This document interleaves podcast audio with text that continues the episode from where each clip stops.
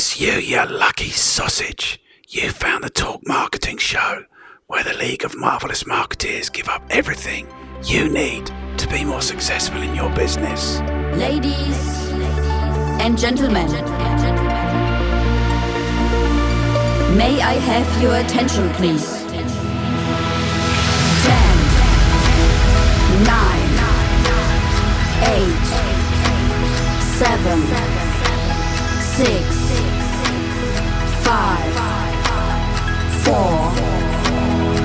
three, two, one, go! Hello there, my name is Martin Henley. This is the Effective Marketing Content Extravaganza. And if you're new here, you won't yet know that I'm on a mission to give you everything you need to be successful in your business. Providing, of course, that is that what you need to be successful in your business is to know more about and be better at effectively implementing marketing and sales in your business, which is, of course, what you need if you're going to be more successful in your business. So, I'm here giving you everything I know about sales and marketing. We are bringing you the marketing news. We are reviewing the very best and the very worst of marketing content on the internet. And I am pulling in anyone I can find with experience that will be useful to you if you are looking to be more successful in your business. You can support us in this initiative simply by watching the video, simply by taking something from the video and implementing it in your business and talking about that success in the comments below. You could also like and share and do all of that good stuff.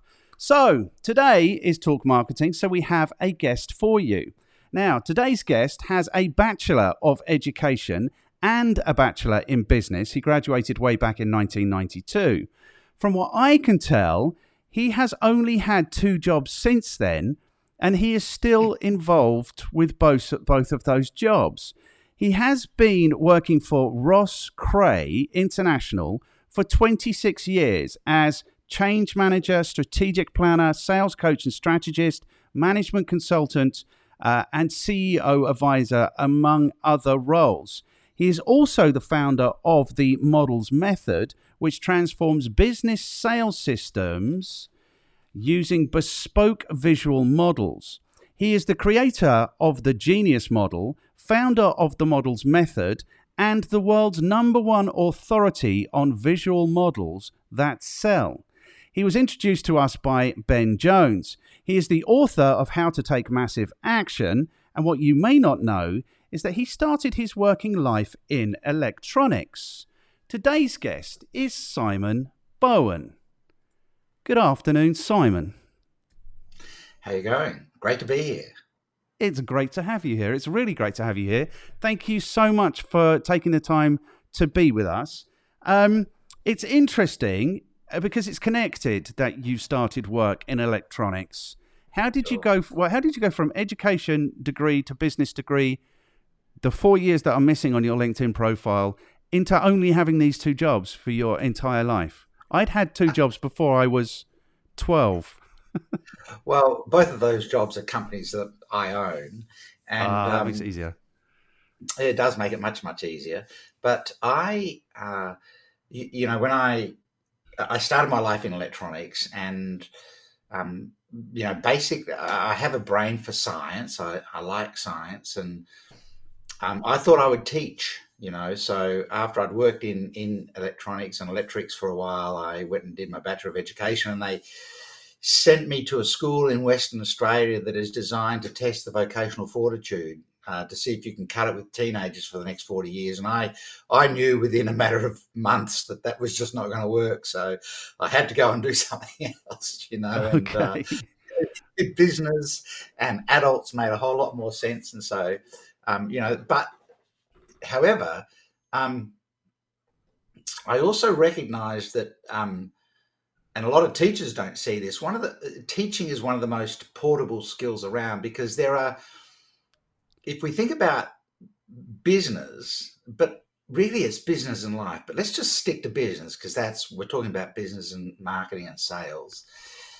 The two most important systems in business are the system for thinking and the system for influence. Uh, you know, when people think about the systems in business, they'll think about the sales system, the marketing system, the fulfillment system, and so on. but I actually think of uh, the the thinking and influence as systems. And so business is only as good as the idea on which it's built and the quality of thinking that's driving it. And then the ability to influence the choices people make. So customers to buy from you, staff to work hard for you, regulators to give you the, the license to operate, suppliers to serve you, banks to fund you, and so on. And so I went hunting for the you know what is the system for thinking and influence and it and it brought me back to this recognition that, that the teaching skills that i had acquired were a central part of that so then i started unpacking what that looked like and i i, I came to recognize that using visual models using frameworks uh, to think through and then communicate through were in fact that system for thinking and influence and so uh, it became the way I facilitated. It became the way I ran my consultancy business. You know, the government would hire me, and they'd say, "We're going to put 200 people in a room. They're at war with each other over an issue, but they're unified in their hatred for us, and you need to get them to agree." You know, you've got them for two hours, and I kind of recognised. And, and the thing is, I've walked into a room with teenagers trying to teach physics. There's nothing adults can do that can scare me. Um, so, so you know, give me those people in the room, and we'll sort it out. And I just discovered that if you frustrate people for long enough, they actually ultimately want to get to an outcome. The energy builds, and they want to get to an outcome. So if I've got them for two hours, and I just frustrate them for three quarters of the available time, ninety minutes. Um, and then I just go to the whiteboard and say, hey, listen, I think I can draw this and I start drawing a model on the whiteboard and facilitate the room and get them to build the model with me, we reach agreement and we do it every time. And I got a reputation for being able to do this highly contentious and complex facilitation work. And, uh, you know, it was really using these frameworks of thinking, these visual models as a system for thinking and influence. And, um, it, it, it, was also the way that I naturally naturally sold as a consultant. I would uh, grab my pen and draw models for the client and, and show them you know what the outcome could look like and and then people started saying you should teach this and uh, and and it kind of all blew up from there and uh, people worldwide are using our models to sell now. Yeah, so, I I mean that's really interesting. The thing is, I think that teaching does give you amazing skills like I did some volunteering in schools, and it was torture because I, am a bit of a presenter. You know, I like to present. I got much better at mm. presenting when I was doing that because when you've got an audience of 30 people who don't like you and don't care about you, and you have to present for six hours, you get really good at presenting. Do you know what I mean? I oh, did. I might have done 20 or 30 days in my life. People are doing 20 or 20 days a month for their. We know they don't work as much as they should. Teachers, they're doing 20 mm. days a month for nine months a year you know, that is an amazing skill. So that's where the best presenters are. I really like your idea, thinking and influence. And then sure. you have to influence people to buy from you, people to work from you, people to supply you. Because what I've said forever is that everything in business is effectively sales or marketing. It's effectively a pitch. You know, if you're convincing anyone of anything, but your idea that it's actually influence, I think, is is even sharper. Um, I'm feeling like I've met a kindred spirit today already, man. yeah, it, it's uh, you know, well, there's some shared experiences there. I, you know, one of the most robust um, training environments for people in sales would actually be to go and teach a high school class you know, you, you, you want to teach a group of 15 year olds Ohm's law, you know, that the current flowing in a circuit is directly proportional, proportional to the voltage applied and inversely proportional to the resistance in the circuit and have them understand why that's important. They couldn't care less. They couldn't be less interested. And you need them to commit it to memory so they can pass the exam. How are you going to get that done? And you're measured on how many of them pass the exam. How are you going to get that done? How are you going to influence them to commit it to memory? How are you going to get them to under, understand it? The, you, you, the quality of the thinking that you put into how are you're going to get them to buy into that, and then how are you're going to influence both their absorption of the information and the decisions they make to study determine success. And then on top of that, they're picking you apart at a very personal level. Oh, gee, you're a bit thin on top. You don't have much hair. Uh, you know, you're you, you, you're you're kind of old, aren't you? Don't like your beard, or whatever the case might be. Because students are brutal, right? Yes. And uh, you know, a, a lot of salespeople talk at me. I mean, we live in the same sort of world in marketing and sales, and there's you know, there's such a big obsession with imposter syndrome and all of this sort of business. Well, you know, if you want to live in the world of marketing and sales, it is the best school in psychology on the planet, and it is a full contact sport. And so, you know, you need to you you you need to have a level of resilience about it, and and you need to have a level of confidence about it. More importantly, you know, this whole conversation about imposter syndrome and things like that. The deeper you understand the human dynamic, the more powerful you become as a salesperson, as a marketer, and the more confident you become. When you can outthink, outsell, and outserve your marketplace, everything else falls in, you know, falls into place for you. And outthinking and outselling the marketplace really comes down to understanding more about the human condition and the human dynamic than everybody else. It's not about knowing more about your product. It's not about knowing you know more about how to frame what you do into an ROI argument for the customer and sales cycles and click funnels and lead magnets and all this sort of stuff. All of that's important. But the people that understand more about the human condition and the human dynamic and two fundamental truths tend to win. And those two fundamental truths are not truths that people really like to admit to that much, right? Or at least one of them isn't. The first truth that people don't really like to admit to that much is that actually everybody wants to win. Everybody wants a better car than the neighbor. Everybody wants a better house than the neighbor. Everybody wants to win. The second truth is everybody's scared. Everybody wants to be made safer. And so, if you're in the world of marketing and sales and you can frame your message, you can, you can, the way you show up uh, allows your prospect to know that if they go with you, they will win and they will be safe. You're halfway home. It doesn't matter what the product is that you sell. Um, if, the, if if if in in you know the the uh, the the person that they meet, and then the solution that you're proposing causes them to go, okay, hey, if I buy this thing, I'm going to be just a bit better than everybody else. I'm going to win, and I feel safe with you. I coined this term buyer safety. You know, one of the key things that everybody should do in any marketing and selling is make sure that every step of your marketing and sales process, the prospect feels safer with you than they would without you.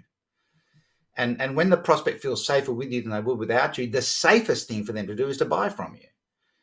But so much of our selling is industrial age selling. It's come from the old foot in the door, door to door salesperson, high pressure, scarcity, and urgency. And of course, the customer feels less safe with us than they than they would without us. They feel more under pressure. They, you know, the, the, the customer comes to the buying experience with an underlying suspicion they're going to get ripped off.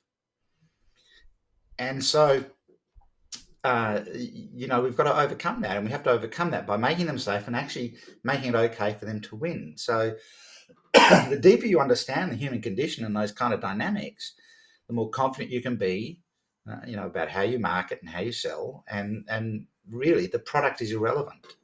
Just I'm just going to mute my microphone while I cough. Okay.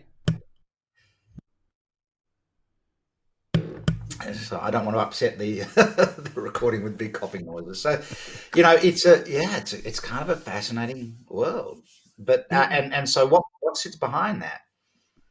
Quality of the thinking, the quality of the idea behind the business. That's a um, you know, Michael Gerber, who wrote the E Myth, A hundred percent. One of Um, my favorite books. fabulous, right? But a better book that he wrote is a book called The Most Successful Small Business in the World. And uh, he, it's the 10 principles of the most successful small businesses in the world. Now, the first principle is that a business should be built to grow 10,000 times its current size. And he's chosen that number deliberately. So if you've got one little retail store, you should be running that retail store as if you were going to grow it to 10,000 stores. You know, and um, that changes your frame of reference to what you should be doing inside that business. But another one of the principles is, in fact, that a business is only as good as the idea on which it's built. And that's actually true. You know, it, it, it, if your idea is half baked and like everybody else's, you you're commoditized and you're going to struggle. But you know, a lot of our clients, um, and we have people in about 25 different countries using our selling system, and a lot of our clients are redefining their market space. I, I think the more interesting conversation for business these days is not how do we differentiate in our market. The more interesting conversation is how do we completely redefine our market and that comes down to you know how good's the thinking in the business and then how do you influence people to come with you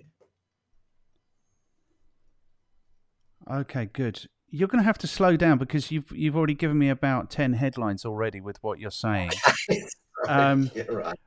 i want to go back a little bit because like the, the thing that you're saying that that definitely correlates is like the first thing, like you're saying how do you get the students motivated to want to learn the stuff, to put in the hours, to be committed, to, to, to actually pass the exam? And I think the answer to that is to get them to care. And that translates 100% in a sales relationship. The first thing you yeah. have to be able to do is get them to care.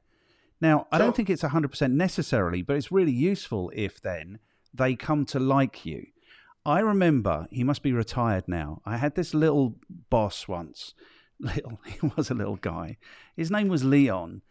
And I've lost count of the amount of times that he said to me, How do you get these clients to like you? And why don't they like me and so much? And what I used to say to him is, is because I don't give a shit if they like me or not. Do you know what I mean? He's there having to say all the things he thinks he has to say to get them to like him. And I'm just there being kind of reliable and dependable and saying what I mean and doing what I mean. Do you know what I mean? And so so that's really interesting. And then the other thing you're talking about is everyone wants to win and everyone's scared. And there's an interesting dynamic in that because everyone wants to win and they're scared at the same time, which very yeah. often makes people quite defensive and then quite aggressive. And then they often think that the way they win is by beating you and not necessarily working with you to, to win a bigger battle. And this is mm. then exacerbated because you know, salespeople are winners. I don't know, Glengarry, Glen Ross, always be closing, yeah. all of this stuff. They don't come on the lot lest they wish to buy all this stuff.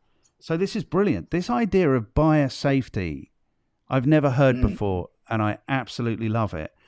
Um, and then the, to bring us right up to what you're saying, this thing of redefining markets is interesting. The quality of the idea is interesting because everyone knows that idea uh, that, that businesses are built on really good ideas. Like everyone has to have an idea for a business, but very often the idea is really poor. but yeah. then everyone's so impressed that you've gone and come up with an idea that everyone kind of tells you it's brilliant. Anyway, I'm going to make a video called "Why Small, Why Bad Small Businesses Think They're Good," or "Why Good," or "Why Something like that," when they're actually yeah. bad, um, because that goes on. Um, what did I want to say? Let's bring some order to this because it helps us sure. with the editing anyway. Um, you know, there's these five questions. So yes. the first question is um, How are you qualified to talk to us about using visual models that sell? That's question number one. Question number two then is Who do you work with? How do you add value to their lives? Question number three is How do people get better at using visual models to sell? Sure. Question yeah. number four, really easy. What should people read? You've already given us a couple of recommendations. Question number five, who can you throw under the bus who might endure to have a conversation like this with me? How are you qualified, Simon Bowen, to talk to us about using visual models to sell? Sure. you know, the only qualification really that matters is time spent in the trenches. And um, so the world can I just qualify that a little bit? Yeah. Because I interviewed somebody and he said that isn't what matters. what matters is the time you've spent in the trenches being successful doing this thing because there Oh, are people yeah. who have entire careers in the trenches and never achieve anything. So I'm sure you have been successful. So I'm just going to elevate you if I can, if I may. Yeah, yeah. So, and and let me add some. I, I agree with it. I agree with that comment. Um, and let me put some kind of further context or structure to that. The world has taught people to believe that what you need to do is go and get an education and then get a job. So go and study the theory of something, and then hopefully go and apply it. Now, I also lectured at university for a period of time and um, you know we good university lecturers um, absolutely understand that most of what they teach the students at university isn't going to help them in the real world. Um, what you're doing at university is teaching them to be thinkers basically. So when they get in the real world hopefully they unpack things and think them through. But the world has kind of created this picture of go and study and learn the theory and then do it. What you'll find the most successful people have done is they've gone and done it and then studied what's happened and fixed things and tweaked things and then done it again and then studied what's happened and fixed things and tweaked things and then studied done it again and then realized there's a bigger picture and studied that and then applied it. So you seldom you seldom see elite athletes at Olympic level, and I've worked with a number of Australian sporting teams and the military and things like that. You seldom see elite athletes who have studied the sport for years and then train and try and go to the Olympics. What you usually see is someone who's trained for years and then studied the detail and the finesse to actually get better at it. And so I've spent the better part of 30 years um, in sales at all sorts of levels of industry um, and at, at all kind of product and price positioning levels. I've led uh, uh, quite substantial business units inside large Australian companies, um, and we've we've had our own management consultancy now for 25 years, where I've been you know tasked with the job of getting you know people that are, are war over an issue to agree to it you know, the government would hire me and say, we're going to put them all in a room. They hate each other, but they hate us together collectively. They're universally uh, joined in their hatred for us, and you got to get them to agree. Um, you know, I, I, uh, I'm not an engineer, but I keep getting hired by mining companies to sort out their, in, their their project management divisions. You know, I'm not a I'm not a pharmacist, but I get hired to uh, facilitate uh, the control of the cost of of the most expensive pharmaceuticals into hospitals across Western Australia. Um, um, I'm not uh, and have never been in the military, but I get hired to work with uh, the military and the Department of Defence and contractors on how we're going to deploy bases, you know, for the Australian military into war zones. Um, I'm not a doctor, but I get hired to facilitate all the clinical uh, networks and clinical pathways for the health system, um, and and workforce planning for a, you know for a new multi-billion dollar hospital that's being built. I'm not an architect, but I get hired to facilitate all the stakeholder engagement for a 1.4 billion dollar sports stadium that is five kilometres from where, where I'm sitting right now. That that then wins the best stadium in the world last year. Um, so I have none of this expertise, but what I am is a phenomenal facilitator and thinker and influencer. And so I can take any number of people in a room and get them to an outcome. And I Wow. do it because I draw. I draw visual models. At some point, I know I'm going to get a bit of geometry and draw a model and bring everybody into the model. And if I can draw, I can show you the secret behind it. If, if, if it's okay for me to draw something for you right now, and I'll, I'll talk Yes, through yes, it while yes. I draw it so that um, people can picture it if they're just listening to this on the audio, right? But Yes. um, Okay. when when um, two people are um, in a in a discussion about something, you have one person who's pretty happy with their idea. Uh, they're the proponent of the idea, and this is their truth. Then you've got the other person who's not sure. And the person with the idea wants to push their idea to the other person. As soon as you exert any kind of force on somebody, whether you push or pull, they will automatically exert the opposite force because people are basically scared. Um, and so their job is to push back. So you've got two people pushing, and so you get this kind of compete and retreat dialogue going on. So you put 200 people in the room that hate each other over an idea. This is all that's happening.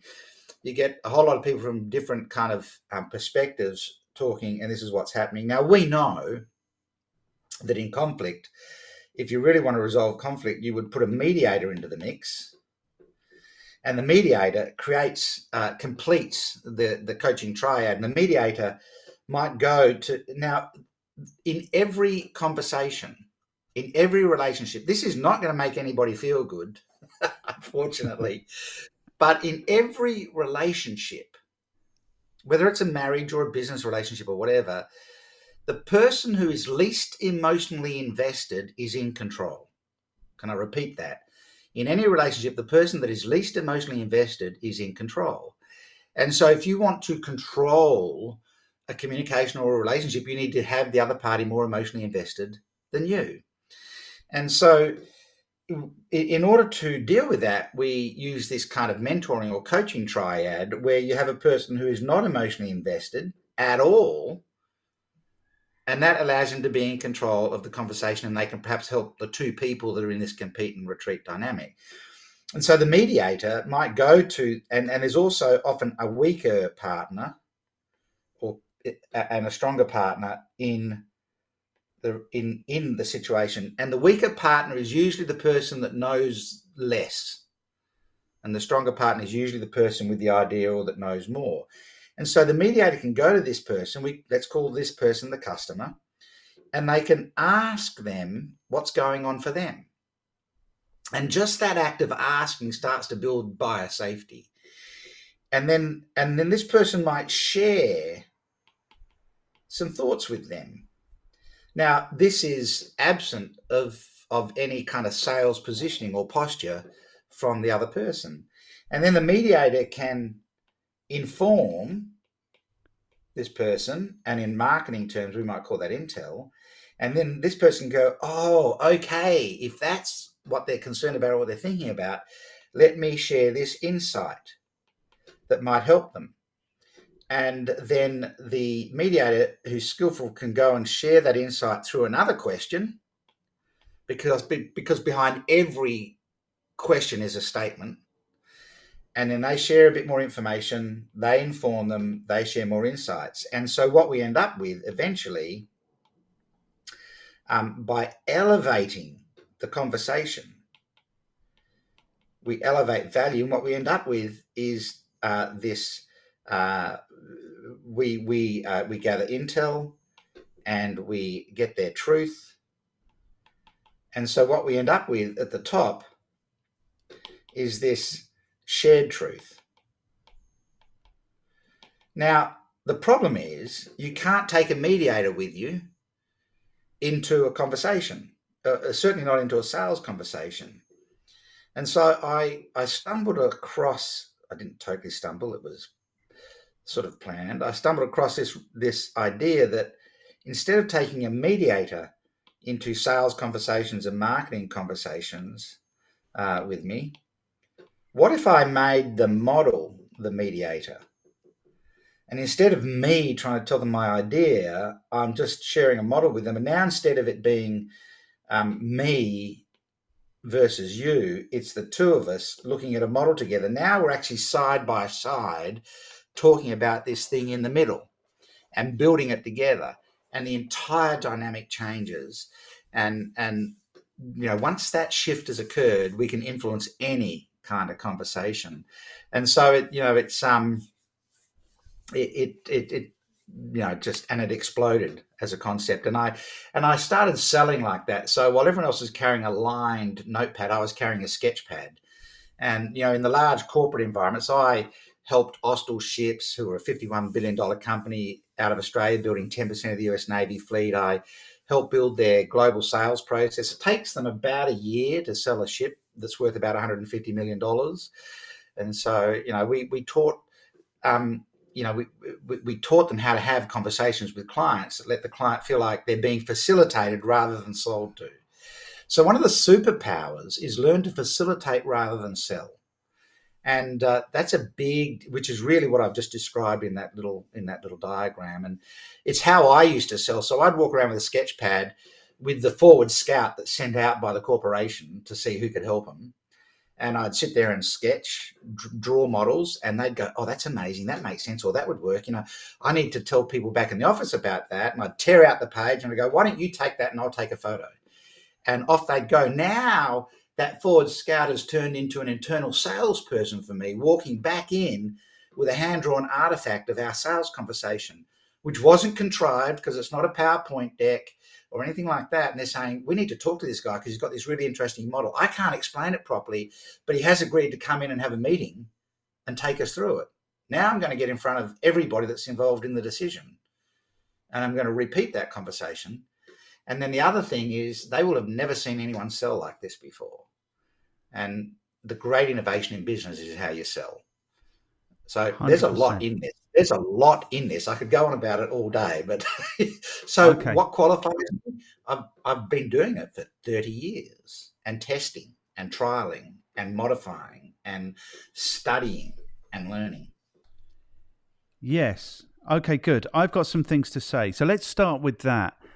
I mm. think, like this distinction that um, I can't remember the guy's name. Um, but this distinction that the guy said, like there is a difference between having done something for 30 years and then having done it successfully for 30 years. There is yeah, a world correct. of difference in those two things. Correct. And I think the difference is the having the ability to consciously evolve or even hmm. unconsciously mm. evolve, but to evolve. So you can do hmm. stuff and do stuff and do stuff, but if you're not looking, especially if in like the sort of work that we do, if you're not looking at how this works for the people that you're presenting it to, like it does feel like you're just hitting them over the head with it. If it feels like that for you and you're mm-hmm. doing the hitting, imagining how it feels for them, you know? Um, yeah. So that's the one thing I wanted to say. The one thing I really want to say is, given you've spent the last 30 years drawing, I did expect you to be much better at drawing than you seem to be. That's great. So you know, one of the things that people, one of the things that people say to me, I want to, I want to actually backtrack on the the first comment you made, but one of the things that people often say to me is, oh, you know, uh, but I can't draw. And I go, can you draw a circle, a triangle, a square, and a line? Because that's all you actually need. Yeah. And it's quite interesting. It's quite interesting, Martin. Um, people don't care how messy no. you're drawing in, and and here's here's here's the deeper psychology of this. We live in a digital world, but humans are analog. I want to repeat that. We live in a digital world, but humans are analog.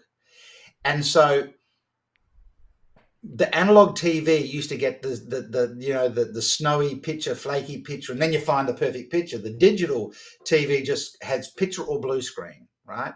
Yes. But humans are not ones and zeros. Humans are analog. And PowerPoint is a digital medium. Click, next thing, click, next thing. And the human brain is trying to, I was still looking at the last thing and the next thing's come up and your mouth is moving. When you draw like I just did, they're seeing it come. This the presentation is analog, drawing is analog. And when you draw, you draw people in. And and and it just and and there's some deeply powerful psychology behind this the first thing a child usually commits to paper is a really bad drawing of mum and dad and the family. And they get loved up like you wouldn't believe as a consequence of that. It often gets framed and put on the fridge or whatever, right? And so there's this deep connection to drawing that we have because it's the first thing we did. Cursive writing and cursive text was not the first thing we did on paper. Often it's the thing we learn to hate because of how it's taught in schools, right? The oldest form of the oldest form of recorded human communication is cave art. Our Aboriginal people, 60,000 years old, right? And it's drawing, quite frankly. When you draw, you draw people in. And so I never use PowerPoint if I can avoid it. And in fact, we don't, we teach people not to use PowerPoint in the sales process, but actually to draw. And you know what? When you draw badly, what it says to the client is you have all of this in your head. None of this is pre prepared on a slide. You know your stuff because you've just produced that off a blank sheet of paper or a black blank iPad screen. You know what you're doing. I feel safer with you because you know what you're talking about. And if I back it up and then back up, so um, you know, people go, "Oh, you know what? I'm such a bad drawer." I go, it, "It doesn't matter. They don't care." If I present at a conference, I'm walking around the room with my iPad drawing, and it's going up on the screen behind me, and everybody else uses PowerPoint, and I know I'm going to be the highest rated speaker at that conference because I'm the only one that's actually doing that. And you're so humble and, as well, you know. Yeah, so, right. So, you know, people contact me. They go, "We need your slides for the conference." I go, "I don't have slides, but I'll give you the PDF afterwards." You know, but I'll yeah. be, I'll be producing, I'll be producing the um, you know, the, the the the visual stuff as I go. Now, what it also affords me is enormous flexibility. I'm not trapped inside a digital sequence, which is what PowerPoint is. So if the, so if the room moves or reacts to something I've drawn, I can instantly go deeper on that. And so it's real time testing and measuring. The other side of, you know, you've done it for 30 years. Did you do it? You know, have you done it once over and over again for 30 years, or if you've got 30 years of experience? I think the real measure of what did you learn from being in the trenches is being able to teach it to other people and getting them to get the same results. That's the real measure. And and you know, we've we've just taught hundreds and hundreds of companies to do this and uh, you know the the first the first time we teach a company a model, they usually you know make it's not uncommon for them to make the biggest sale they've ever made.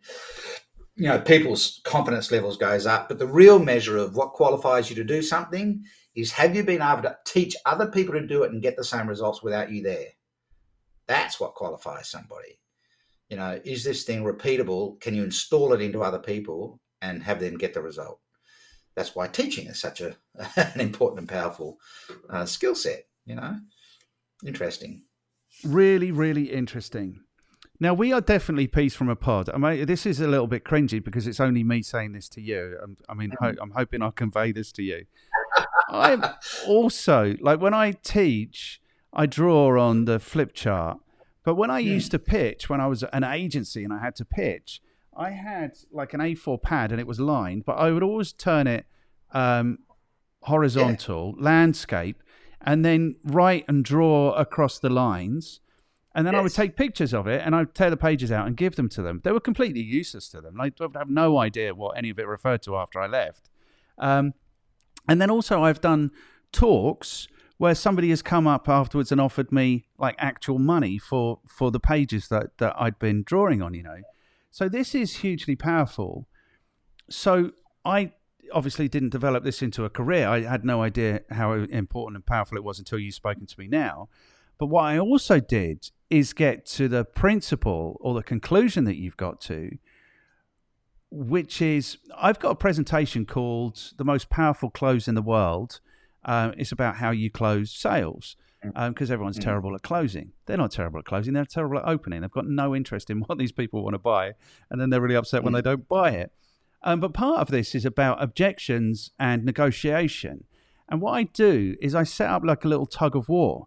So somebody has to give me a buying signal, somebody has to give me an objection, response, objection, response. So I've got four or five people on each end of this rope, and then we have the tug of war.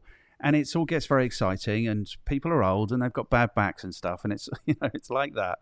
Um, the point of this is if they continue to ask questions in exactly the way you're saying, like if someone objects and if they if it's price, for example, they might say it's too expensive. Well, you ask a room of people, they will come up with 20 different things that somebody might mean when they say it's too expensive. I don't have the authority, I can't present that to my boss, don't have the budget, it's way more than I expect, etc. There's 20 things. Now, if you just immediately respond with your stock response, you've got a 1 in 20 chance of getting it right, which isn't great odds. If you say, What do you mean by that? then they'll tell you which of those 20 it is. And you've got, like you say, you've got the intel to say, okay, well, if not, right now's not, if right now's the issue, what about this? What about this? Why is right now the issue? And they say, well, right now is the issue because blah, blah, blah, blah. And, you, and then you've got this intel. So, in a different way, I've come to the same conclusion which is they say selling isn't uh, telling isn't selling, and then they just go out and tell people and hammer people over the head and hoping they'll buy it. Like just find people with an interest who care already about what it is that you're offering, and try and work out with them how they could actually go about implementing this value in their lives and paying you some money. You know, it's so it's the same Yeah. conclusion. we may well be peas in a pod. It's you know, I mean, we there's a lot of shared thinking there. Uh, as soon as someone says it's too expensive, my stock response is compared to what? Yeah. Because they're because they've said two Yes. T double O. It's they're, it's comparative, right? And so it's too too expensive compared to what? Compared to your budget, compared to your affordability. Because if it's too expensive compared to your affordability, that doesn't make it expensive. That just means you can't afford it. Yes. Um, you know, compared to what? And then let's have a conversation about that. But people are kind of afraid to um, push back. People are afraid to ask provocative questions. But you know, if you're in in marketing and sales, you must become a master of framing. It context gives everything meaning, and yet context is the you know if we think about a conversation as being three parts three circles stacked on top of one another context concept and then content. Context is the big why and and and comparison. And people can only judge value in comparison to something else. Value is only value as a comparative analysis if there's nothing to compare to there's no value right Yeah. so whether it's you know, the comparison is what it looks like with it versus without it or whatever um, so context gives everything meaning, and then concept is the thing that you're going to do for them, and then the content is how you actually go about doing it. So so many people are selling at the content level. Here's how we do it. It's this many days. We provide you with these tools. We deliver it like this. And and as soon as you're in that world, you're in the price based conversation. Concept is about here's how we have redefined this space. But context is why does it matter? And then the fourth thing that really matters is contrast. What is it that we're not? What is it that this is not? And people don't have a complete conversation. So, you know, price is simply the place that people go to when context, contrast, and concept haven't been explained properly. Uh, Yes. Price is where people go to when you're already at content uh, level and and the rest hasn't been um, uncovered. The other thing Sorry, can I just stop you there as well, quickly? Because the other thing about this is it's too expensive. And I only know this because I used to ask rooms always what they mean. Every time I ask a room, someone will say, That's just what I say when I want to get rid of salespeople. Because there is Yeah. something about price. Well, because every every salesperson on the planet doesn't believe there's value in what they're selling. This is the truth. Correct. So if you want to get rid of them, you just say that's overpriced or it's too expensive, and they just run away and they go back to their business and they're like, "I told you it was too expensive. I told you it's not Well, valuable." Well, there's there's actually there's, and and there's a there's an even deeper psychology or human dynamic underneath that too. Everybody in customer mode knows how to ask for a better price. And it's actually the customer's job to get the most that they can for the lowest price. Yes. That's the customer's job. It's actually the salesperson's job to defend value. But most people sell based on the way they buy. So they know that they would ask for a better price if they were buying a car. And the customer they're talking to has gone, Have you got a better price? And their job now is to defend value Yes. and they don't know how to do that. And, and and it's even worse if they don't think that what they're selling really is that special or that valuable. And so a big part of what we're doing when we're teaching people to draw the model is we're actually saying just sell the model. Let the Yes. customer arrive at the decision themselves, right? And it's almost like a takeaway sale. So here's we do a lot of work with SaaS companies, right? And SaaS companies use the product demonstration as the primary way of selling. Well, that is way into the content here are the here are the features of the software let me show you how the how the user experience of the software now we're into the content so how much is that per month for the platform right we're already at that conversation i teach saas companies to you know particularly in enterprise selling um, when they go, can we see a product demonstration? The customer says, can we see a product demonstration? A SaaS company should say, we're not there yet. Behind every great SaaS platform, you should be able to see a powerful design model. And I'd love you to walk you through ours, and then we'll do the product demo. Would that be okay? In that heartbeat, the customer's just had a paradigm shift. What do you mean? There should be a powerful design model. Yeah, for for great for a great um, software platform, someone should have sat down and put together an actual model of what that platform is going to do and and and and how it's going to work and they should be able to show it to you without talking about one line of code. And i can walk you through our model and then the demonstration the product demo will make a lot more sense. Would it be okay if i walk through the model? Now just sell the model because deep thinking has gone into that model. Now you're actually selling the depth of your thinking not the product because the product is never the product. I'll give you an example We've got a client that runs motorcycle tours on the um, Cape York Peninsula in North Queensland. And it's a multiple day motorcycle tour, right? And so they camp out and all that, and you ride right up to the tip of the Cape York Peninsula, the northernmost part of Australia. And um, you would think it's about motorcycle tourism and uh, motorcycle uh, experiences and tourism. Um, but they had a client, a lady and her children, who wanted to do the tour. And the reason they wanted to do the tour was because uh, her husband and their father had passed away. And they decided that as a family, they would tick off his bucket list. And this motorcycle tour to the top of the Cape York Peninsula was the last thing on his bucket list. And they got to the top of the Cape York Peninsula at the end of the tour, and then they ticked off the box on the bucket list. Now, this woman said, Could I write a book about our experiences doing the motorcycle tour? We'll talk about customer testimonials. So she did. And so people go, What's the tour like? And they go, Read a book that one of our clients wrote about us, you know? But it's not about the motorcycle tour. So they can sell to tourists or they can sell to experience seekers, memory makers. We have this idea that we want. Um, uh, can I? I'm going to draw again for you, and, okay. and it's going to be it's going to be a little bit confrontational and provocative. Um, but uh, you know, eh, let me draw that again. Um, I have to say, I don't really agree with Simon Sinek. And saying that in a conference, you can the room murmurs. It's like heresy. You know, um, it's like you've just committed one of the greatest kind of, um, you know, crimes against humankind.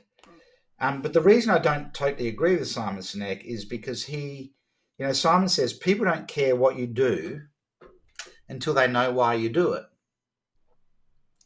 I don't care what a company's charity is when I'm buying their product, right? I don't, and he says, find your why. I, I think a more accurate statement would be people don't care what you do until they know that they are the reason why you do it.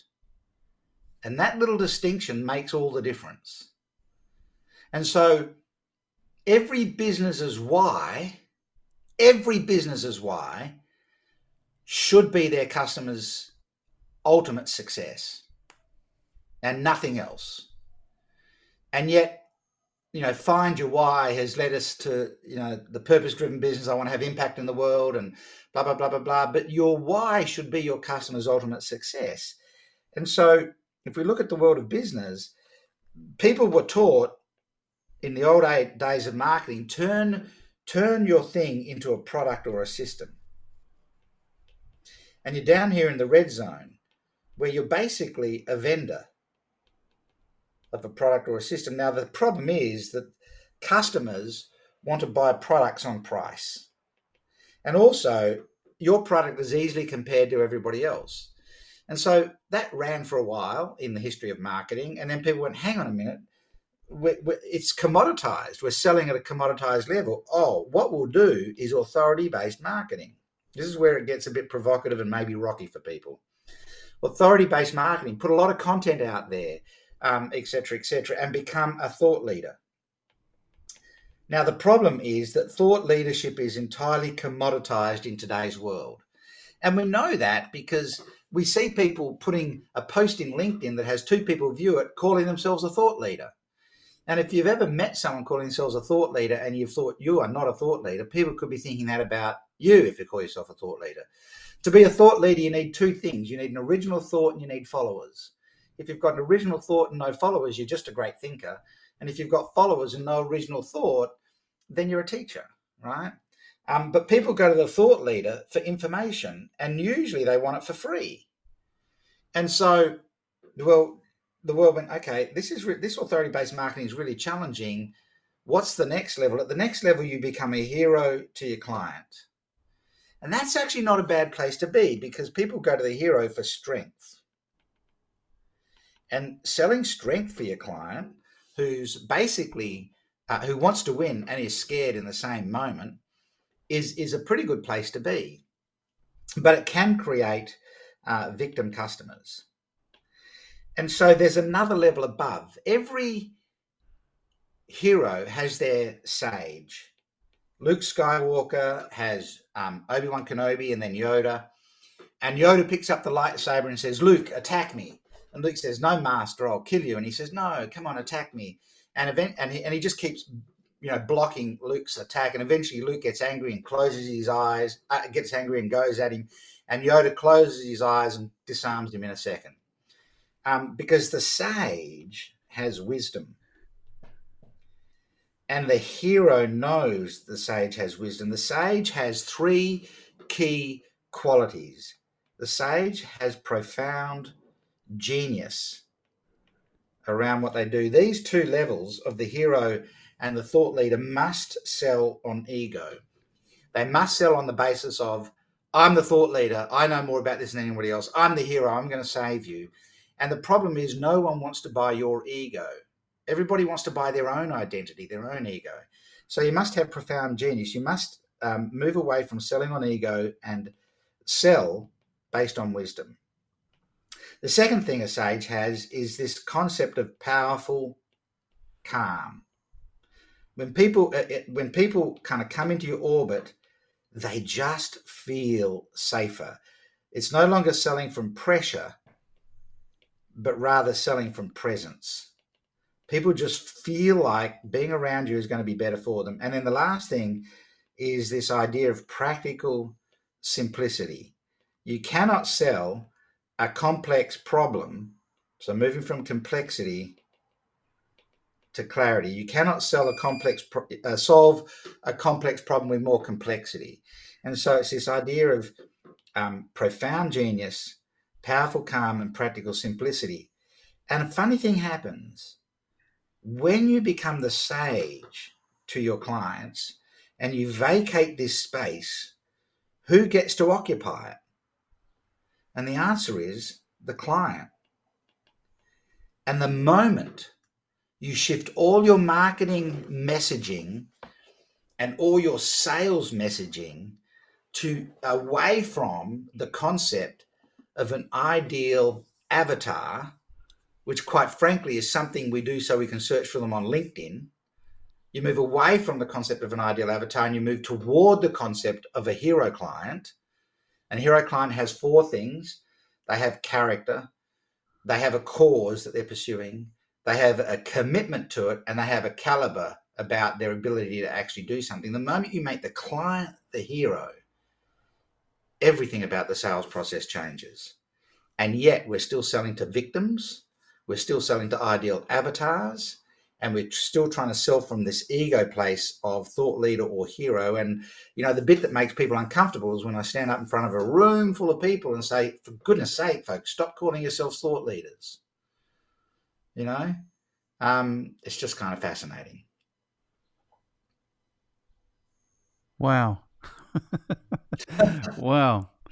I mean, that really is good thinking. I mean, that's amazing good thinking. I mean, and th- I liken myself to Toto. You remember Toto from The Wizard of Oz? Yeah. So everyone, they go on this epic journey to get to the Emerald City. They go in, there's fireworks, there's smoke, there's noise, there's colors, there's all this stuff. And Toto's the one Ooh, that goes and pulls. Yeah. You're back now, I think. Yep. Okay, so Toto is the one that goes and pulls down the curtain, and you can see it's just the old geezer turning the, the thing. Do you know what I mean? Because Um, so Toto, Right. So, Toto is my brand hero because they go on this epic journey to find the Wizard of Oz. They get to the Emerald City. There's fireworks, there's smoke, there's lights, there's colors, there's sound. It's all kicking off. And Toto is the one that goes to the corner and pulls down the curtain. And you see it's just the, uh, the old geezer like turning the wheel. Do you know what I mean? Making it all happening. Because this, it seems, a little bit like Plato's cave, a little bit like Marx's alienation, a little bit like everything. The absolute opposite is the truth. And this seems to be more the case in sales and marketing than anything else. Everyone knows that the only person who knows why they're going to buy something is the prospective customer. The only person who knows mm-hmm. why they buy something is the customer. The only person who knows why they continue to buy something is the ongoing customer. Just go and ask them, why is this mm-hmm. valuable? How is this valuable? So and, and when just get into a real conversation. Toto is actually the most important character in the movie, The Wizard of Oz. Oh yeah, hundred percent. The Wizard of Oz is a fascinating piece of work. I mean, if it is true that it's about the gold standard and and what was happening in the U.S. economy at the time, I didn't even know that. I've never heard that. which is which is actually you know what it's supposedly about. And uh, you know, the Wizard of Oz, you know, follow the yellow brick road, right? The Wizard of Oz is the gold standard. That the bullion is no longer there in Fort Knox, and uh, you know the characters all uh, all have relativity to what was happening economically at the time, and moving away from the silver standard to the gold standard. The Wizard of Oz is an economic story. Wow. Study it. Go and have a look. You'll be I will study it. Okay, I will go and study it because I'm really interested in those kinds of stories. but to to come back to what you were saying is that um, I don't remember quite exactly how you phrased it, but you said you don't know why people don't want to ask questions, like salespeople don't want to ask questions. Now I know why because I remember why. Because fortunately, I was taught this at the very beginning of my sales career. They taught us to ask questions. And we all resisted. And I remember exactly why is because all the time I'm talking, I know what's going on and I'm in control. And as soon as I stop talking, I've got no idea where this conversation is going to go or what question they're going to come up with. So it took me, I think I got there pretty quickly, but it took me some time to realize that actually, if I've got the longer list of questions, I'm always in control. And I do this when I present. You know, I've got a head full of questions. If I run out of things to say, I start asking the audience, and then the audience get involved, and then I know, you know, all of that stuff. Um, the value is always in the buy eye of the beholder. To go to your motorcycle story, I would mm. never have guessed that they were doing that journey for that reason, uh-huh. looking for that outcome. I could never have guessed. And if I'm not asking them, then I would never have known, you know, or no one would have ever known. And this comes to a bigger idea for me. I had a brilliant conversation a couple of weeks ago with a guy called Mark Carter. I don't know if you've encountered him. He's there with you. He's written a brilliant book called Add Value, and he's come up with five value models. Like, like typically, whatever value somebody's getting will will be fall into one or a number of these categories. Because he's asked, he's been asking sales managers and salespeople for years, what is value, and they don't even know what it is, let alone what the value is that somebody might be taking from it. Well, you know, value value is interesting. I use an iceberg to talk about value, Okay. And there's three levels of value. Um, the tip of the iceberg, the, the bit that sits above the waterline, is transactional value, Yeah. and everybody knows how to ask for that. Right? Yes. Um, this is the known problem. Everybody knows how to ask for that. Um, Yep. I've got a cousin who's a non-surgical dermal therapist, and uh, so someone will go to her and say, "Can you treat my acne?" And she goes, "Of course I can." It's a shallow conversation. It's a shallow request, um, and uh, it's like the tip of the iceberg. Uh, it's three hundred and sixty-five dollars a treatment, and you'll need five treatments. They say, "Oh, I've seen people online advertising this for ninety dollars a treatment." And she said, I know that's true because asking for treatment for your acne is shallow, but we could go deeper. What would you like to do? Stay shallow or go deeper? And most people won't say, I'm a pretty superficial human being, so let's stay shallow. So they go, Oh, well, what do you mean? Well, below the waterline You know, the real power of the iceberg is the 600,000 tons of ice at the base, not the 10% that you see above the waterline. Um, and immediately below the waterline, you know, I am one of the best non-surgical dermal therapists in Australia. I've been voted the best non-surgical dermal therapist 10 years in a row by my peers. I have a 100% cleanup rate. This is going to happen fast, and I'm going to give you perfect skin. How's that sound? And they go, wow. Um, because this is the hidden problem. The tip of the iceberg is the known problem. This is the hidden problem. The hidden problem is stuff they're hiding from themselves and stuff they're hiding from you. The stuff they're hiding is I've tried a lot of stuff, but also I know I'm not eating healthy. I know gut health is impacting my acne.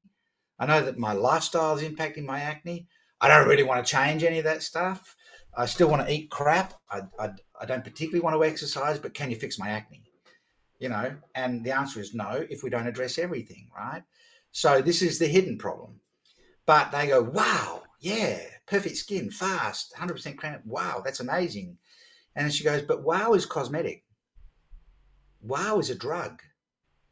When you give someone a hit, they become addicted and they need a bigger hit. What I want to know is what would it mean for you if I fixed your acne? And this is at the base of the iceberg. And they usually burst into tears. And they say, I'd go on the trip I've always wanted to go on. I'd meet a partner. I wouldn't wear a hoodie in summer to hide my face. She goes, That's right. I believe a wonderful person like you truly deserves skin you love living in. Isn't, isn't that all you really want is skin you love living in? And they go, Oh. Now that sound, oh, is one of two sounds humans can make, and it's universal and it means the same thing in every language. The first sound is huh, which is the universal sound of I don't get it. And the second, ah, oh, is that sound of deep, profound release. And when that happens, the unknown problem has been addressed. The customer will never think, her customers never think to come to her and say, Can you give me skin I'm going to love living in? They don't ask for that. But now that that hidden problem, that tight, so the top is transactional, the middle is transformational, but the base is timeless value. I want skin that I will love living in for the rest of my life. Can you help me with that? Yes. What's happened with that three minute conversation is she's just neutralized everybody else in the market to transactional and shallow. She's taken them through wow, which is sexy and sexy sells, and she's taken them to profound, which is this timeless change, and profound will outsell sexy every day of the week.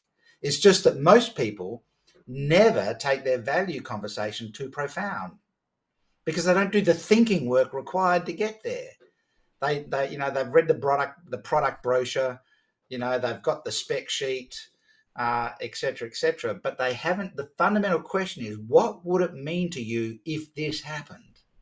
Not, not, you know, how much do you? What would it mean to you? What would change? What would the timeless change be if this happened? What would it mean to you if, you know, if if you had perfect skin and you got it fast? I'd find a partner. I'd, I mean, and they're talking about timeless things. My life would change. Great, you deserve skin you love living in. Isn't that what you really want? They go, oh yeah. They now now sales is comparative, and now they're listening to everybody else through that lens, and no one else is going to be saying it. You know. Now that price point of three hundred sixty-five dollars a treatment just evaporated once we got to the base of the iceberg. It disappears. Um, and they usually pull out the credit card and pay straight away. So, you know, the levels of value is an interesting conversation. M- most salespeople that I meet at best have only thought value through to the transformational level from transactional to transformational.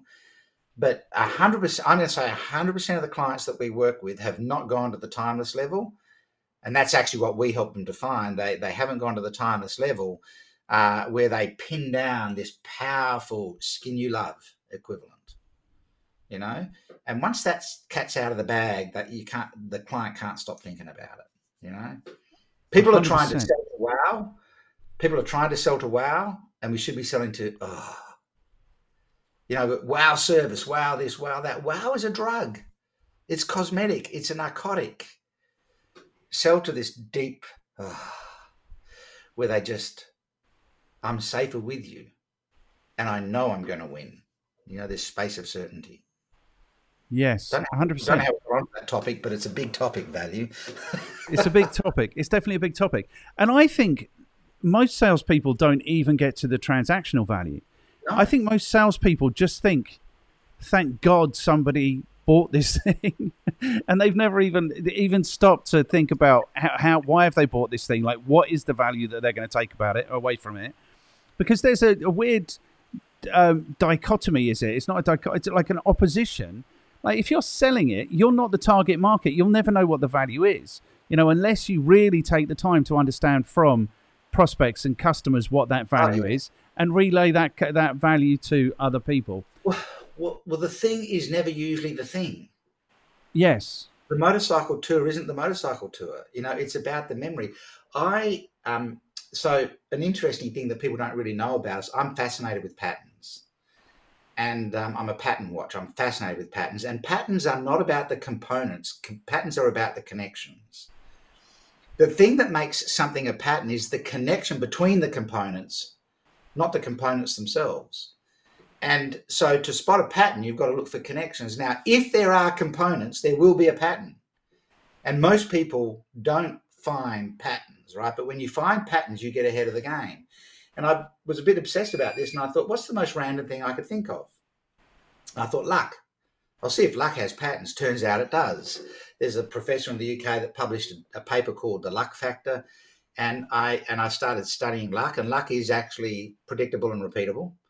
Um, and so to prove it, uh, my wife and I and our daughters started entering competitions, you know, sweepstakes in America, competitions in the UK and Australia, win a car, win a trip, and all this sort of stuff. And to date, we've won about a million and a half dollars worth of prizes. We average about $50,000 a year. It's completely predictable. We've won two family trips to Disney World in Florida, two family trips to London. We've won a car. We've won everything in our house is a prize the two microwaves in the kitchen and the televisions and stuff. And when our daughters were young, they'd win a push bike and then they'd say, Oh, my bike's too small. We'd say, Best win another one. And so they would.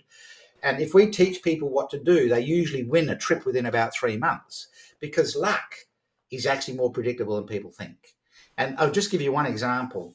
People enter a competition that says, Hey, in 25 words or less, why do you want a new Hyundai Excel? And people will say, Oh, because I've got a clapped out old bomb. I'm a poor uni student. I'm a single mum. What, blah, blah, blah we found out that this was an early form of crowdsourcing where companies were getting consumers to write taglines. Beans means Heinz was a winning competition entry, right? So we just became masterful at crafting 25 word or less statements that companies could use in advertising, jingles, and marketing. So bumper to bumper, end to end, Hyundai Accent, a girl's best friend, will win you that car and we tested and measured. So we'd send an entry in. If we didn't win, we'd contact them and say, "Could we get it back again?" And they'd say, "Well, we'll have to charge you postage." We go, "No problem." Uh, and they'd they'd say, "What's your entry?" And we because you've got to get it open first. You got to get it open, and then the, and then the entry's got to got to you know convince them to give you the prize. And so, first of all, the packaging is is is um, noticeable enough to get it opened and they go, "Well, tell us about your entry." And we tell them, they go, "Oh, you were so close; it was second. And I go, "Interesting. What was the winning entry?" And they'd tell me. Now that's all. That's the only reason I need to get this entry sent back.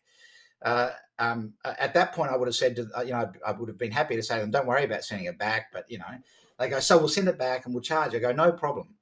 That competition is going to run again next year, and I now know what I need to do to blow it out of the water. And I don't go one percent over; we go ten percent over and we win the car. We've won five international trips with the same 25 words or less because we've tested and measured. Bumper to bumper, end to end Hyundai Accent, your best friend, doesn't win, but bumper to bumper, end to end Hyundai Accent, a girl's best friend, does win. So does bumper to bumper, end to end Toyota Echo, a girl's best friend, and bumper to bumper, end to end um, Ford Ford car, a girl's best friend. It's just marketing. A 25 word or less is a headline without copy. That's all it is. And so luck has patterns, and patterns are formed by the connections. And the moment you become a pattern reader, everything changes. And so, you know, you what most people do in selling is they make it up as they the worst thing that selling was ever told was the gift of the gab. You could just get in front of a client and make it up and expect it to work. All we're doing with models is giving people patterns that we know work, frameworks that you don't have to have any words in at all. And it allows you to freestyle inside of a framework. I've done an exercise where I've stood on stage at a conference,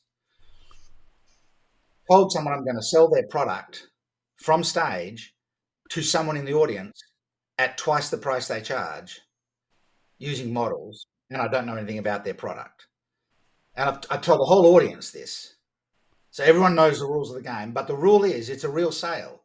So if you're the person still standing at the end and we've agreed the price, you're going to buy that product from that other person, right? And everyone goes, yep, yep, yep, yep, great. And I and and I ask people to call out what they want to sell, and and and then I pick somebody and I find out their price. You know, my favorite one was a guy that sold training in the hospitality industry, and I said, "What's your price?" He said, two and a half thousand dollars a day for training. I went, "Great." And um, I just started, and geometry is really powerful. So I used a model for what the perfect hospitality training would look like and facilitated the model out of the audience. So I said to the audience, hey, folks, I think there's three dimensions to this.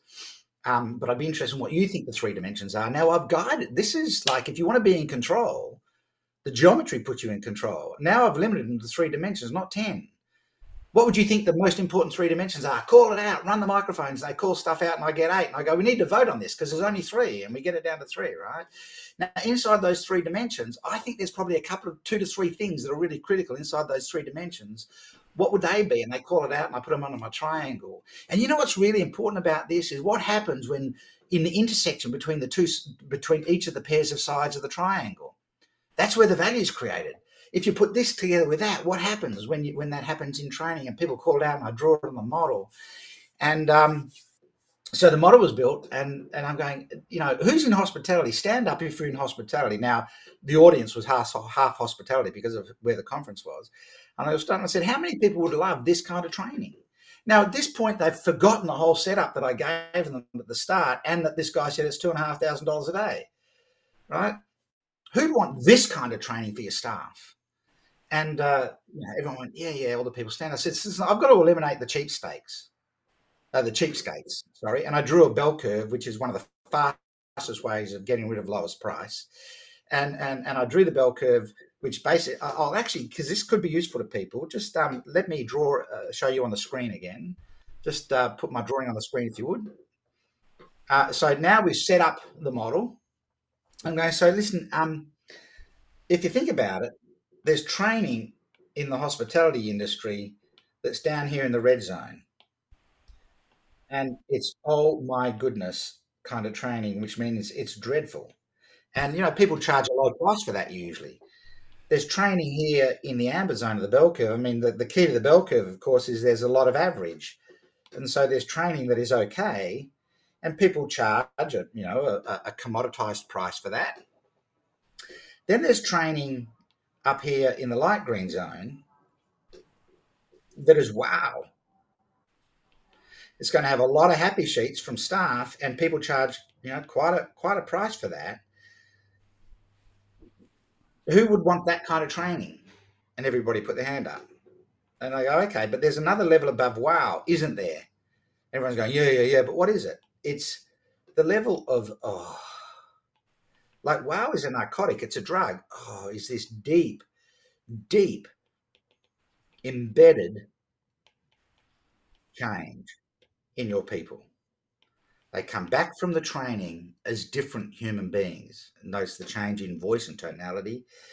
This is the level of realization. They don't come back happy, they come back changed.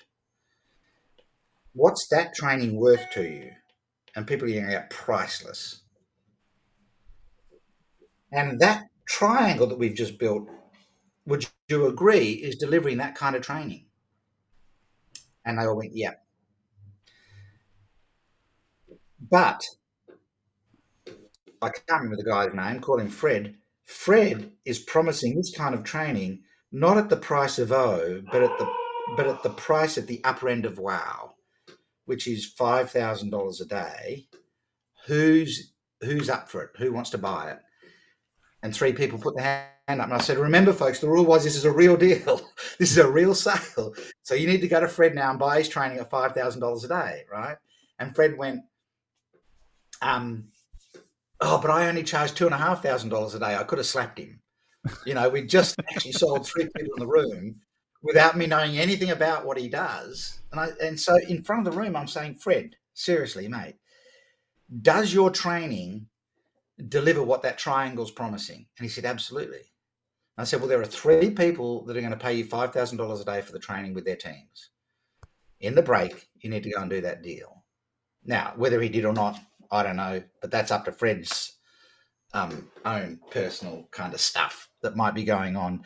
But you know, we, we we don't need to do all the talking, but we do need frameworks. We do need structure that allows us to freestyle inside of that and and do some magic. I mean, it's it's one of my f- favorite things to do is just sell other people's stuff from stage. Uh, yes. I don't need words. I can get the audience to give me the words. When you shift to facilitation rather than selling, you become the sage and so much changes. As long as you sell, you've got to be the hero. When you shift to facilitation, you become the sage. A hundred percent. And this is, I think, what I've been trying to tell people my whole life. I've not done it mm. as eloquently as you, or with the glorious, you know, um, art that you, you have. Um, what's the thing? Yeah, it's genius, man. I love everything that you're doing because it's true. Because it's exactly the opposite of what everyone thinks which is where the mm. truth is. You know, it's like mm.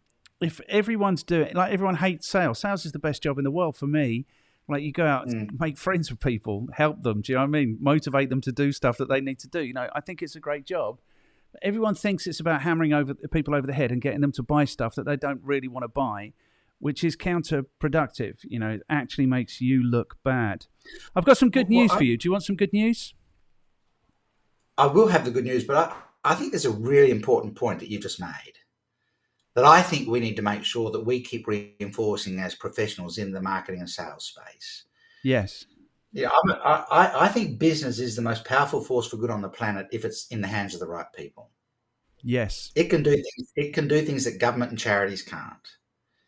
And if business is the most powerful force for good on the planet, then selling must become the most noble thing that any of us do and I talk to you know, you know when I'm talking to health professionals, and doctors hate the idea that they would ever have to sell. You know, it's like it's below us, mate. The the sale is the first step in the treatment process. You don't get to treat the patient until you've made the sale. So if you're a neurosurgeon and you need to operate on a tumor, the treatment process only starts once you've made the sale. How dare you consider sales to be below you? You're, you're professionally corrupt if you're not willing to sell that surgery. Because if you're not willing to sell the surgery, you either don't believe the surgery is the best option for them to take, or you don't believe you're the best person to do the surgery, uh, you know, or you're not actually committed to the well-being of the patient. Yes, B C is the is the is the crime. Do you know what I mean? Yeah. B and A are probably the reality. Nobody is actually confident. Very not so much in the in the heart surgeons, but in the business world, no yeah. one's really confident that that what they're doing is the best thing for people, and they're expecting to get found out. But close that loop. Just go and ask your customers who continue buying from you what the value is, and you will know exactly what the value is, and and then you'll be confident. You know, and and and make selling the most noble thing you do. Yes. Right? And so, how do you do that? You make sure that every sale is actually uh, an act of service. You know? Yes. Um, and and elevate to this position of facilitation where you become the sage that has profound genius, is powerfully calm, and and and communicates with such practical simplicity that people are just blown away by by by what you say. You know, it's. Um, I was having a conversation with some people yesterday, and I was saying, how is it that you have created this profile globally and that you are able to stop rooms? And my response is because I go there with the intention of stopping the room. you know, like it's intentional. I'm looking for something to say and put in front of people that is going to rattle every cage in the room. I'm not yes. going to commoditize a conversation. And you know, it might feel like you're flying without a safety net, but the safety net for me are the models. I mean, when Yes. someone came up to me after that presentation on stage where I sold the other guy's product, a really ex- experienced marketer and salesperson who was running the conference, he said, I can't believe how you get on stage and fly without a safety net over and over and over again. I'm going, Mal, the models on my net. Yes. I, I'm carrying them with me in my iPad, mate. You know, it's just that no one sees them like that. So salespeople need to have the right safety net, and what they use as their safety net is they talk and talk and talk, their product brochures and stuff like that. You know, have a safety net that allows you to freestyle. Here's their here's their safety net is evasion. Is is because this is my other big thing is is actually not putting yourself in the game, not putting yourself in the situation where if you you- where you find out is this going to be of value to them or otherwise, you know. So Wow. so, so that is the safety net. It's like Yeah, I didn't risk anything. Do you know what I mean? I didn't upset anyone, didn't offend anyone, didn't excite anyone, didn't. But I didn't lose anything because I didn't risk anything. So wow. yeah, How about that? That's an uncomfortable truth. I think it really is. But I, I'm, I'm loving these conversations that I have. I, I was speaking to a guy. They call him the the the phone assassin or something. They call him, which is really Ah. bad, and he accepts it's bad. But he calls himself a, a conversation architect. And in the mm. conversation I was having, because I started on the phone, selling on the phone, so I also think, like now I know it exists, I also think of myself as a conversation architect. But I was thinking about his marketing.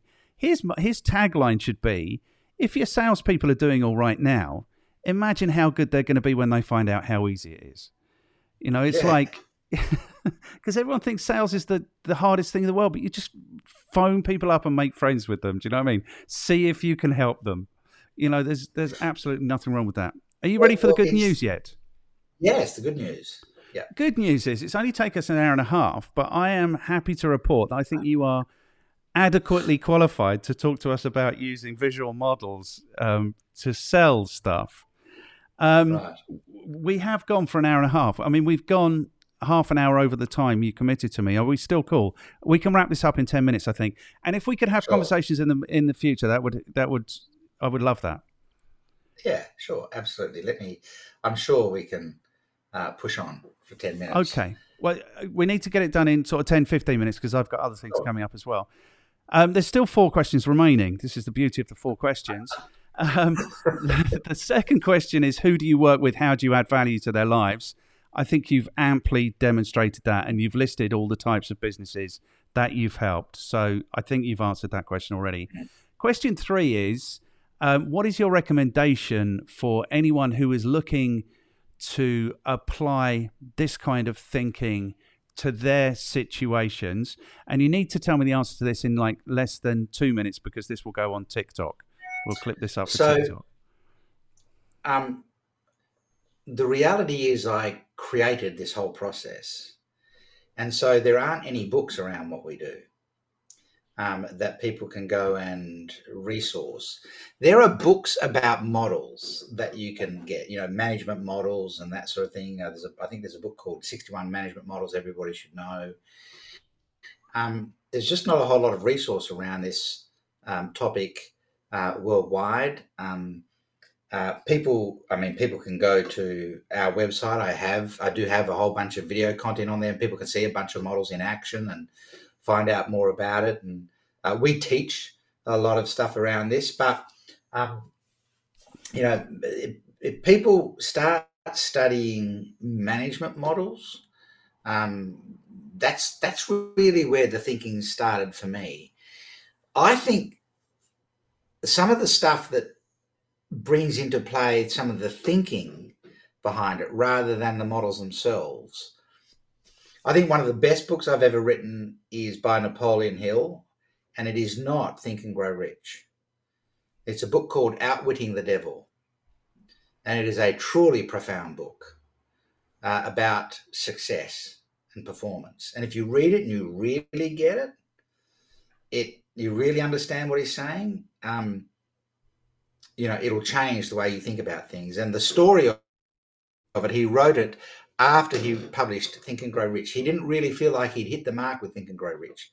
And so he went away and wrote this book and came back in, I think, 1928. And he, the, the literary device that he was using was he was having a conversation with the de- devil And he said to the devil, Tell me how you cause most men to fail at life.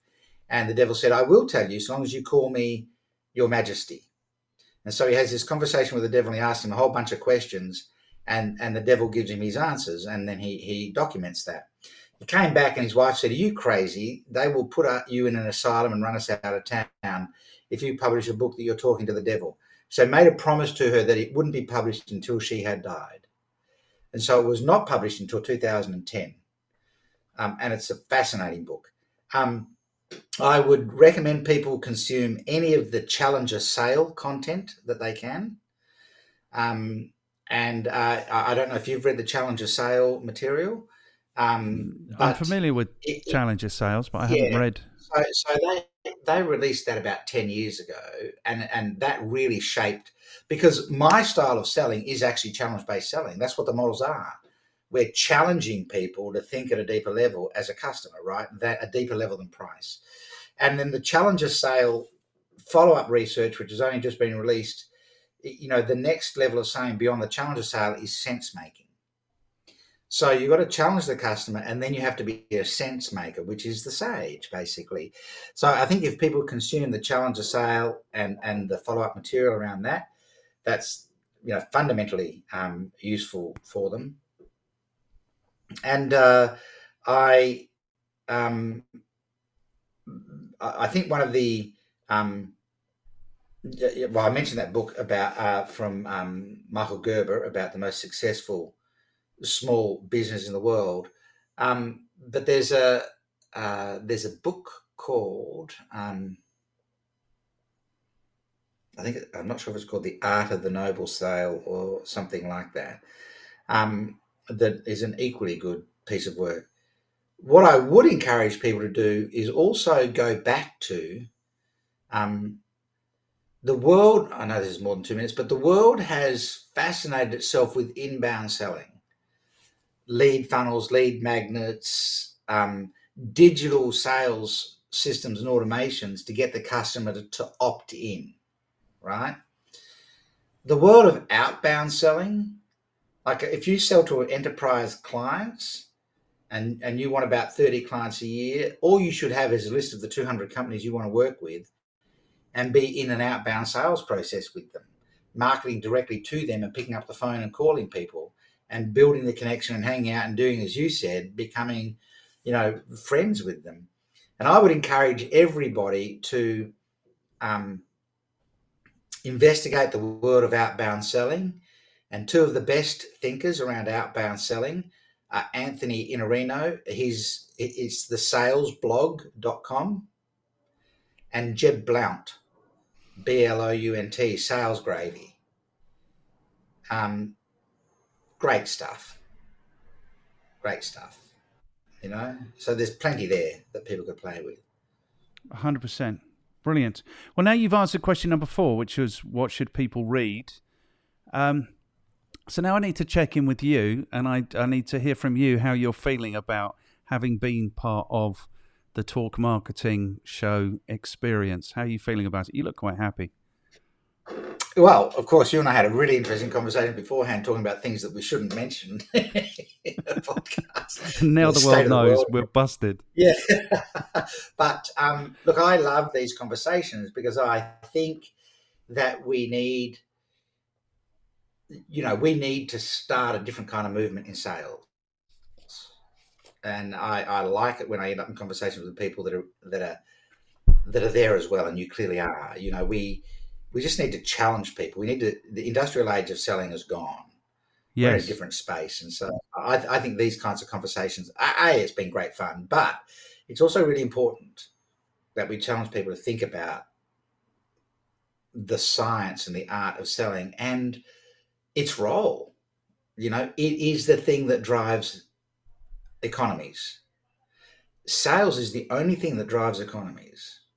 Yes. You know, and and and you know we need to we need to encourage people to, to become salespeople. We need to encourage people to make it an art form, make it a craft. You know, and uh, I'm, I'm a real you know, and I'm very committed to the idea of buyer safety and high integrity noble selling. So I've had a great time.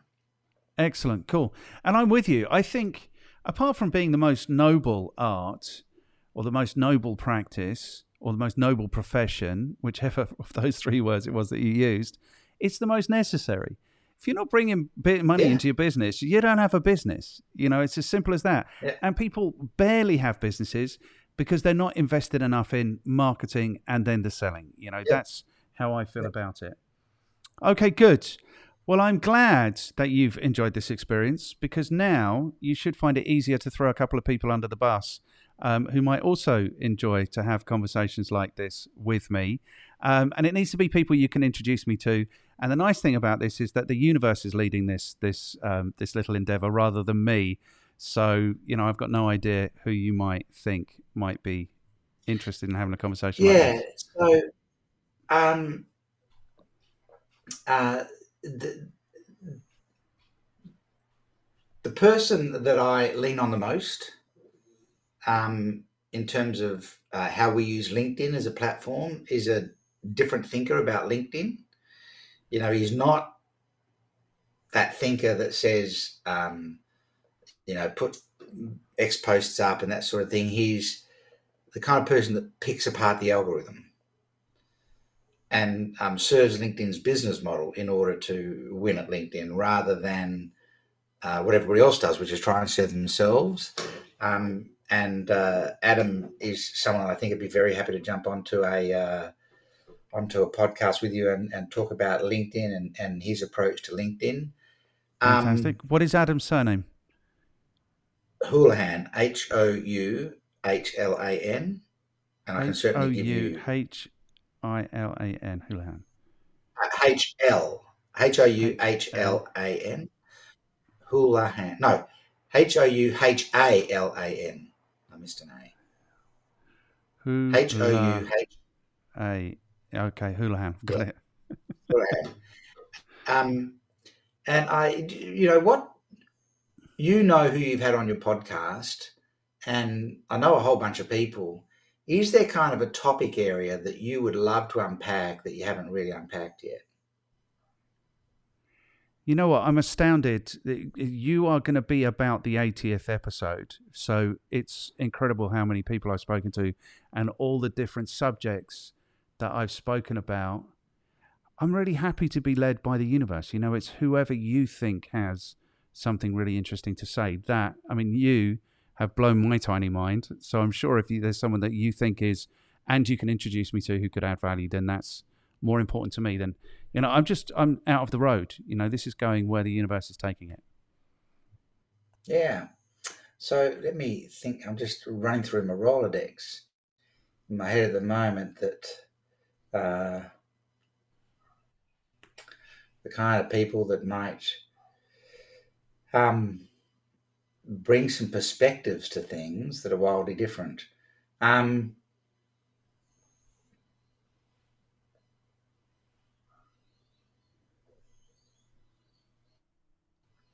there's a there's a um, he's a particularly good thinker and it leans into sales but he josh mckitterick is his name um, and josh is a content expert in terms of the, on the the teaching content on the page side of this of, of the offer so you sold to the client and now you're going to deliver you know, a program or teaching to them. He is the sharpest mind in um, that kind of course design that I've met and worked with because all of his course design is really a sale. you know, it's actually a sale.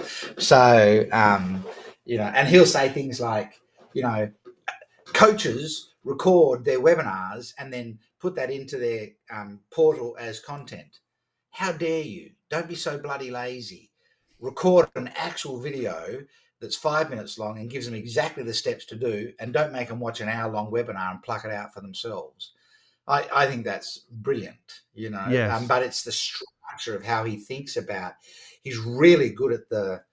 Here's how you influence people to do stuff, you know.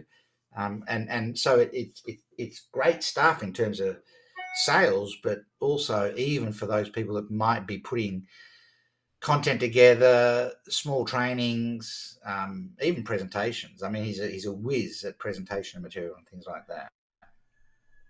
Um, so and just plucking information out of people, he'd be he'd be good. He'd be really and he'd be an interesting conversation for you. He's not afraid to have a chat.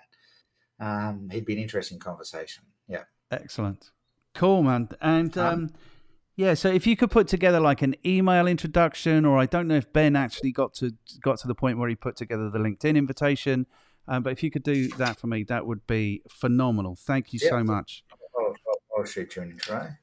You have um, probably blown my mind today, Simon. You really have. I mean, this is the best conversation. What's actually blowing my mind is the way this process is working. Like how good for me these conversations are, how motivating they are, how exciting they are. You know, it's gone from when I was on episode 12, one of my mates just said, Yeah, it's just you talking to your mates. Do you know what I mean? But where it's gone now, like I'm talking to people like you in Australia, I'm talking to people in the States, I'm talking, you know, I'm talking to people all over the world. Um, but this has been a phenomenal conversation, man. This has taken it to another level, I think. So, Fabulous. so what we'll do now is we'll say goodbye um, for the benefit of anyone who's still watching or, li- watching or listening, um, and then I'll I'll stop the recording and we'll say goodbye like normal human beings and talk about things we're not supposed to talk about again, probably.